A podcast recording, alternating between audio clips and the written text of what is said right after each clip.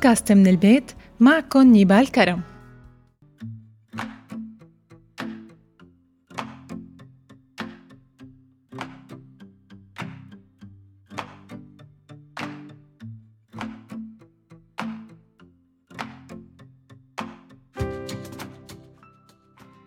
مرحبا. بتمرق ساعات كتير منكون فيها عم نجدر نفس الأفكار. كان لازم جاوب بهي الطريقة. ليش ما انتبهت وعملت هذا العمل؟ ليش تصرف الشريك معي بهي الطريقة؟ طيب هل بحبني؟ ليش جاوبني رفيقي بهي الطريقة؟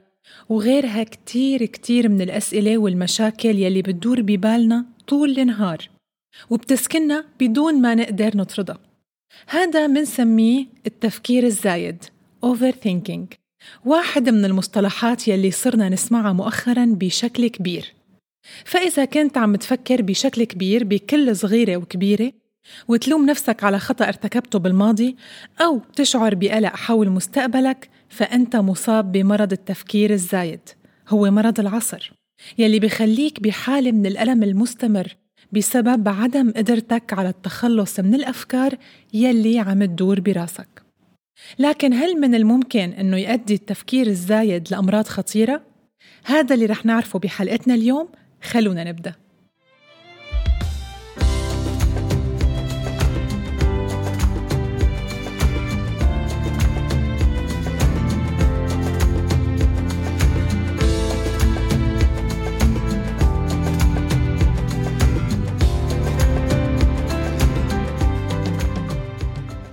مرض التفكير الزايد هو كثرة التفكير بكل شيء. بعض الأشخاص ما بيتوقف عقلهم عن التفكير بشكل مستمر وبتتضمن أفكارهم القلق من المستقبل الندم الألم على الماضي. وكلمة لو ويا ريت بتكون شعار كل يوم وكل ساعة. طيب كيف بيصير التفكير الزايد عائق بحياتنا؟ بعام 2010 أوضحت دراسة بأن الموظفين بيقضوا نصف وقتهم بتلقي وترتيب المعلومات أكثر من استخدامها بالعمل. لهيك بيرجح البعض أنه التفكير الزايد مضيعة للوقت وبيزيد صعوبة القرارات وبيأثر هذا الشيء على إنتاجية الشخص واتخاذه للقرارات بالشكل التالي. واحد بيقل الأداء بالمهام يلي بتتطلب مجهود ذهني يعني جزء من الذاكرة بيعمل على تركيز المعلومات للقيام بمهمة معينة فزيادة المعلومات عن حدها بينعكس سلباً على الأداء زيادة التفكير بتعمل تشتت بالذاكرة وبيقل التركيز والجودة وبتزيد نسبة الخطأ. اثنين قتل القدرة على الإبداع. جامعة ستانفورد أكدت أنه زيادة التفكير بيأثر على الإبداع وكل ما فكر الإنسان أكثر قل إبداعه والعكس صحيح. يعني كل ما فكر أقل كان إنتاجه أكثر إبداعاً. ثلاثة التفكير الزايد يجعلك أقل سعادة. حسب أربع دراسات بجامعة سورثمور إنه اتخاذ وقت طويل لأخذ أي قرار أو خيار رغبة منا بإنه نوصل للقرار الأمثل بيزيد احتمالية وقوع الشخص بفخ المقارنة بين اللي اختاره واللي ممكن يصير لو اختار الشيء الثاني. فالأشخاص اللي بيختاروا القرار المناسب وليس المثالي هن سعداء أكثر وراضين عن قراراتهم حتى لو فيها بعض الغلط. أربعة تقلل من قوة الرغبة تجاه الأمور بشكل ملحوظ كيف يعني؟ بدراسة قدمتها أكاديمية العلوم الوطنية على القضاة حصراً قالت إنه القرارات اللي بياخدها القاضي الصبح مختلفة عن نهاية اليوم يعني كثرة التفكير والتساؤل هو يلي بيخلي قراراتك تتغير بعد أول النهار والنشاط بخف طيب هل للمبالغة تأثيرات تانية؟ بدراسة قامت فيها جامعة ليفربول أثبتت أنه هنالك علاقة كبيرة بين المبالغة بالتفكير والاكتئاب والبؤس وقلة السعادة.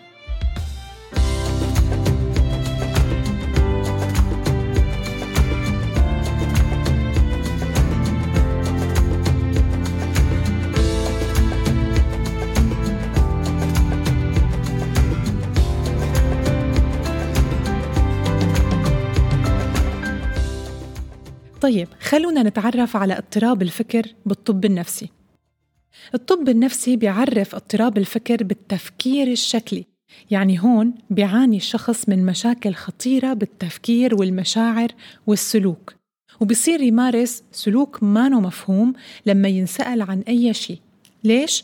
بسبب عدم ترابط أفكاره طيب السؤال هون شو أسباب كثرة التفكير؟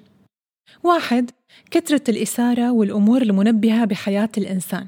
اثنين القلق الاجتماعي للي لازم ينقال وما لازم ينقال والقلق والخوف من نظرة المجتمع. ثلاثة كثرة تناول المشروبات المنبهة مثل القهوة والشاي. أربعة المواد الكيميائية الخوف من الفشل واضطرابات الوسواس القهري. خمسة الوسائل الإلكترونية اليوم مثل الإنترنت الإنستغرام الفيسبوك التلفزيون وغيرها. ستة التجارب الصعبة السابقة ونتائجها السيئة على الشخص. وفي أربع علامات للتفكير المفرط. شو هي؟ طبعا ملاحظة مهمة قالتها ليندا سابادين وهي أخصائية علم النفس السريري إنه المنشغلين بالرياضة والأعمال التطوعية والقراءة والتعلم والكتابة ما عندهم مرض التفكير المفرط لأنهم مشغولين بس في ناس بتفكر بإسعاد الآخرين أو إتعاس الآخرين بتفكر بتحديات الحياة بتفكر بإقتناص الفرص وكل الوقت عقلة بهي القصص. لهيك في أربع علامات للتفكير المفرط وهن واحد البحث عن الكمال. العقلية المنشغلة بالبحث عن الكمال وما بتتقبل ذاتها هي يلي عندها إفراط بالتفكير. بعكس العقلية الصحية يلي عندها وعي ذاتي وعندها أخطاء بتتعلم منها.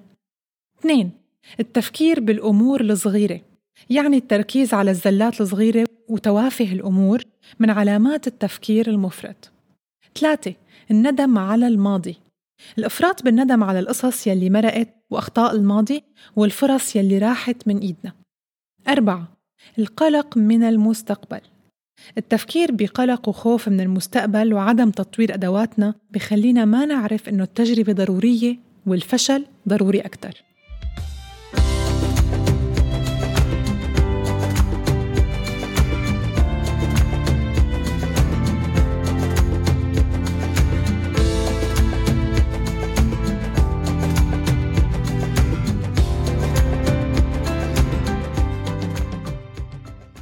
طيب شو هي مخاطر التفكير الزايد؟ بيتفق المعظم على أنه التفكير الزايد بيأثر بشكل سلبي على صحة الإنسان وبيقول البعض أنه كثرة التفكير متعلقة بالمشاكل العاطفية واللي بيلجأ الكتار للتخلص منها عن طريق أساليب غير صحية مثل شرب الكحول أو الأكل الزايد وكمان بيؤدي لتقليل ساعات النوم ومن الأضرار أيضا يلي لازم نعرفها واحد الإصابة بالأرق وعدم القدرة على النوم الهادئ. اثنين نشاط زايد بالغدة النخامية والغدة الكظرية وهذا بيأثر على مناعة الجسم وبدوره بيتسبب بالتعرض لبعض الأمراض السرطانية. ثلاثة زيادة فرص الإصابة بالأمراض النفسية والاكتئاب. أربعة مشاكل بالجهاز الهضمي والتأثير على الشهية والإصابة بالقولون العصبي. خمسة التأثير على خلايا المخ والذاكرة وفي دراسة ظريفة نشرتها دورية نيتشر بتقول إنه يمكن التحكم بالشيخوخة عن طريق راحة البال يعني استرخاء المخ وإراحته من التفكير المبالغ فيه بيساهم بإبطاء شيخوخة الإنسان وإطالة عمره فالبروتين المعروف باسم ريست بيساعد وبيعمل على إبطاء عملية الشيخوخة كيف؟ عن طريق قمع النشاط المفرط للخلايا العصبية للدماغ واللي بيؤدي بدوره للإفراط بالتفكير وتقصير عمر الإنسان وظهور الأمراض المرتبطة بتقدم العمر.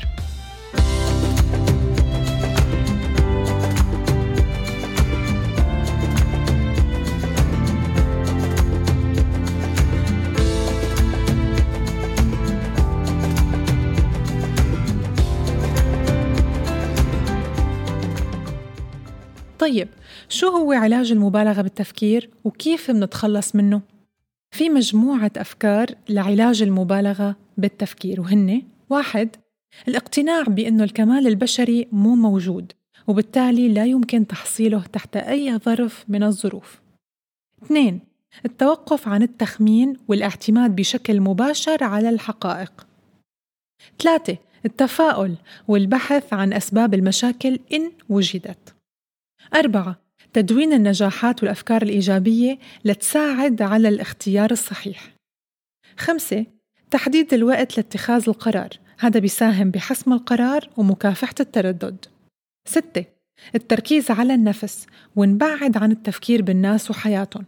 سبعة اشغل نفسك على مدار اليوم يعني مارس رياضة، قراءة، تأمل خليك مشغول كل النهار. 8 الواقعية والتسليم بوجود العديد من المتغيرات بالحياة لهيك لازم ما نخاف من التغيير والتعثر. تسعة القيام بأمور عفوية وتغيير الروتين اليومي.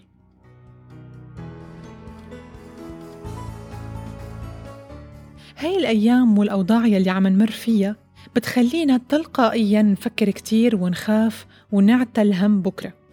الانشغال بالتفكير ضروري لكن راحة البال أهم لإلك ولصحتك ولنفسيتك.